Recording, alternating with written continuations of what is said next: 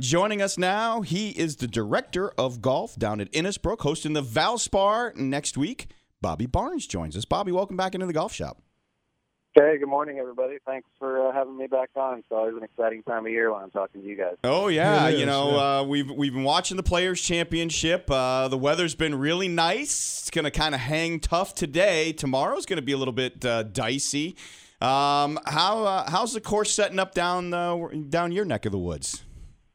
Well, the course is in great shape. Probably, uh, probably the best I've ever seen it. As you guys know, we did the uh, the restoration uh, in 2015. So, four years later, the turf is nice and mature. The the rough is nice and long and juicy, like we like it. And and you know, it's been an interesting winter. It's been almost like a El Nino type winter with, uh, you know, un unusually heavy rains and things of that nature. But the weather's been great. Uh, the course is in great shape. Uh, they're calling for a little bit cooler temperatures, maybe a little bit of rain next week, but nothing that we're worried about. So I think the course is going to show great on TV this uh, this next week. Did you overseed Bobby, or is it going to be straight Bermuda this year? Yeah, we did overseed. Um, you know, with the amount of play that the course gets, it's almost uh, an insurance policy, if you will. But it really does. We we have Celebration Bermuda um, with the the three inches of rough that the tour and, and, and we like to have. Um, it's it's necessary. We went lighter applications in the fairways and the greens, but uh, but the rough is definitely overseeded. And you know, I, just watching a little bit of the players. I mean, it's been a little bit crazy around here, but the little bit that I have seen, um, you know, it's, it's think that's the best I've seen Sawgrass in a long time. I think that move from May into March has been a good move for them. And uh, and again, I, our course is great, and yeah, we did overseed. Yeah, the, I'm glad you mentioned uh, the March date for the players. When they when they made that schedule, uh, a lot of people were saying, "Well, the Valspar is going to get, you know, they're going to get hammered on this thing because it's the week after the players." But you know, I'm looking at the list of people that have, that are in the field at this point, and I don't think I don't think you've missed a beat at all as far as who's coming. I mean, you know, Jason Day, Yeah. I mean, uh, Tommy Fleetwood, you know, Johnson, Dustin, and, and Zach Johnson. I mean, it goes on and on. Really, really great field.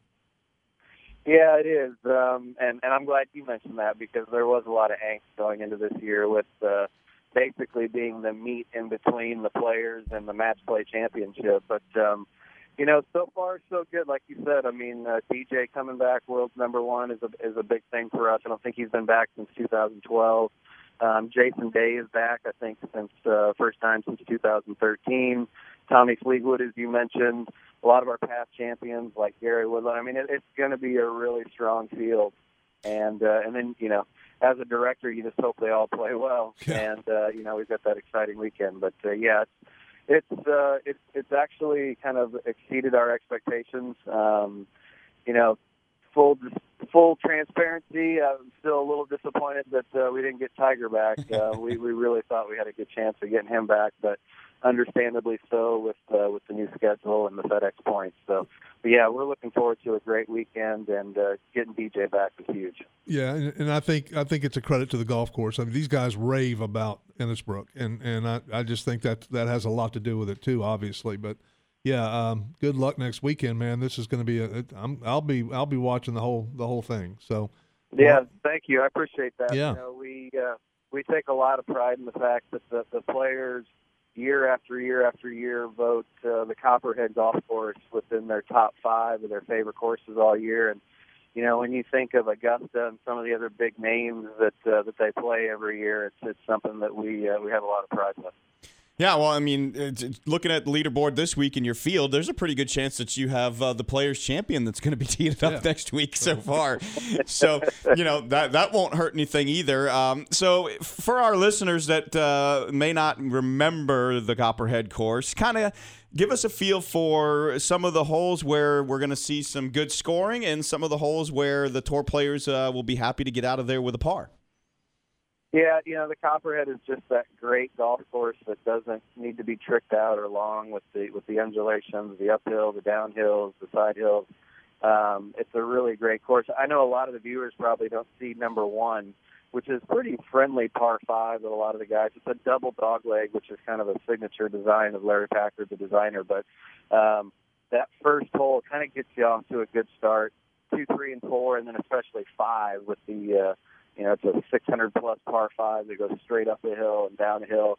Um, but yeah, you know, number one is a good birdie hole. Seven's a good birdie hole on the front. And if you look at our past scores that are usually right around 10 under, you know, you figure you shoot two or three under every day, you really give yourself a good chance to win. Mm-hmm. Um, you know, I, when you look at the back, you know, it, you always have to talk about the snake pit. Um, you know, 16, 17, and 18 coming in. The tournament's usually won or lost on those holes because it's such a tight field. Um, not a whole lot of birdies going on on 16 and 18. I think 17 is probably the best chance for birdie out of the snake pit. When I think back to past winners, Gary Woodland made birdie there that propelled him to the victory. Jordan Spieth in 2015 making birdie there in the third playoff hole. There's usually, you know, good drama in that snake pit. And, you know, 18 last year, I, you know, Patrick Reed's back in the field. Um, I think he's won runner up maybe three of the last five or six years. So he's kind of my dark horse front runner. Um, and you know, when I think about last year, him hitting that first chip um, that came back to his feet, um, had he got that up and down, um, him and Paul Casey would have been in the playoffs. So, you know, the snake pit's always good drama, and I think if those guys are going to win, they need to birdie 17 and, and at least par 18. Yeah.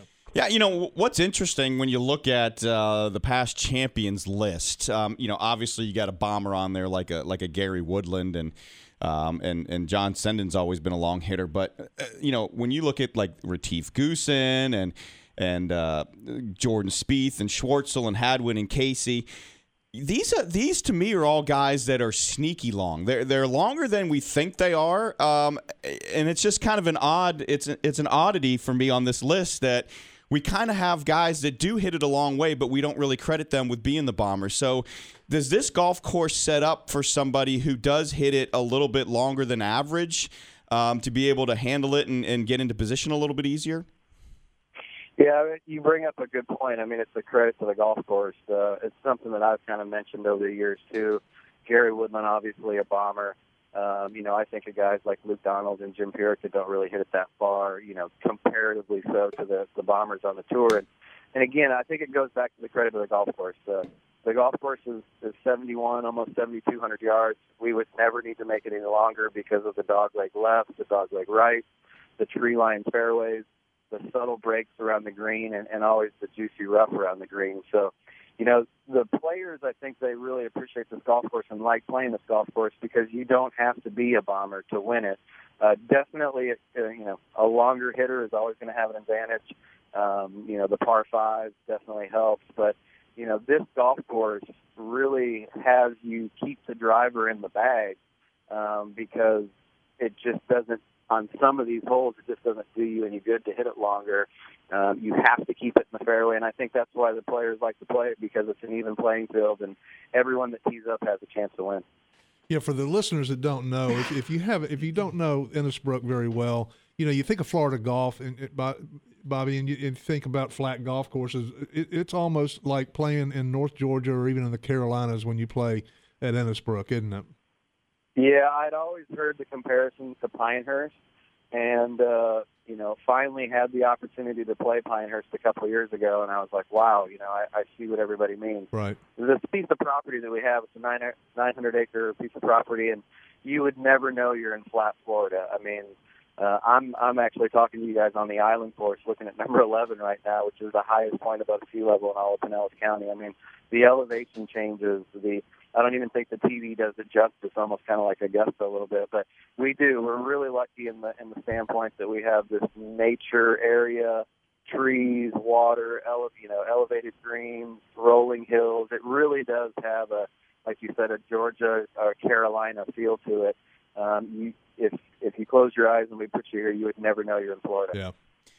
Yeah, so what really does it take to, to succeed at this golf course? Is it getting in position off the tee? Is it uh, really solid uh, iron play on approach shots to the green? Is it is it a little bit of short game, or is it? Uh, we, we all know it's eventually going to come down to the flat stick. But uh, in order to get into position to make some putts, I mean, what's the what's really the key to to playing Innisbrook?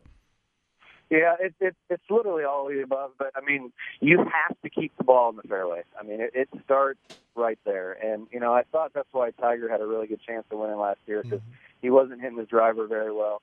Um, he hit that two two iron stinger really really well. you have to keep the ball in the fairway here. The rough is going to be over three inches tall. Uh, the the fairways are tree lined with trees and and rough and and so you know I think that is paramount. I think that is the number one key that you have to keep the ball in the fairway. And then you know the greens um, they're they're so subtle um, in some areas, and then they're and they're pretty pretty extensive in some other areas. So you know I think those guys on tour that you know that can keep it in the fairway that gives them a good chance to hit the green and then yeah you have to be able to to make some putts i think you know i mentioned patrick reed earlier and what an up and down machine he is and i think that's why he plays so well here because if you do get a little out of position, you know, he has the game to get up and down to do it. But with the rough being three inches, it's, it's pretty much like that all around the greens too. So if you don't have a good short game, you're not going to compete. But I do really think it all begins with keeping the ball in the fairway. All right, give me a prediction on uh, winning score. I think uh, Patrick Reed wins at 11 under. Ooh, wow. he went, went all in. Gave me gave me the guy and the win. I love it. I love it. Well, you know, obviously you've been thinking about that for a little while, Bobby. You answered that really fast. He hinted. well, yeah, well, place the bets in Vegas. You heard it here first. Nice. I'm going to do it right now. Well, Bobby, man, we always appreciate you coming on with us. Have a great event, and uh, we'll be watching. Yeah, thank you so much. We appreciate you having us on, and uh, appreciate everybody watching next week.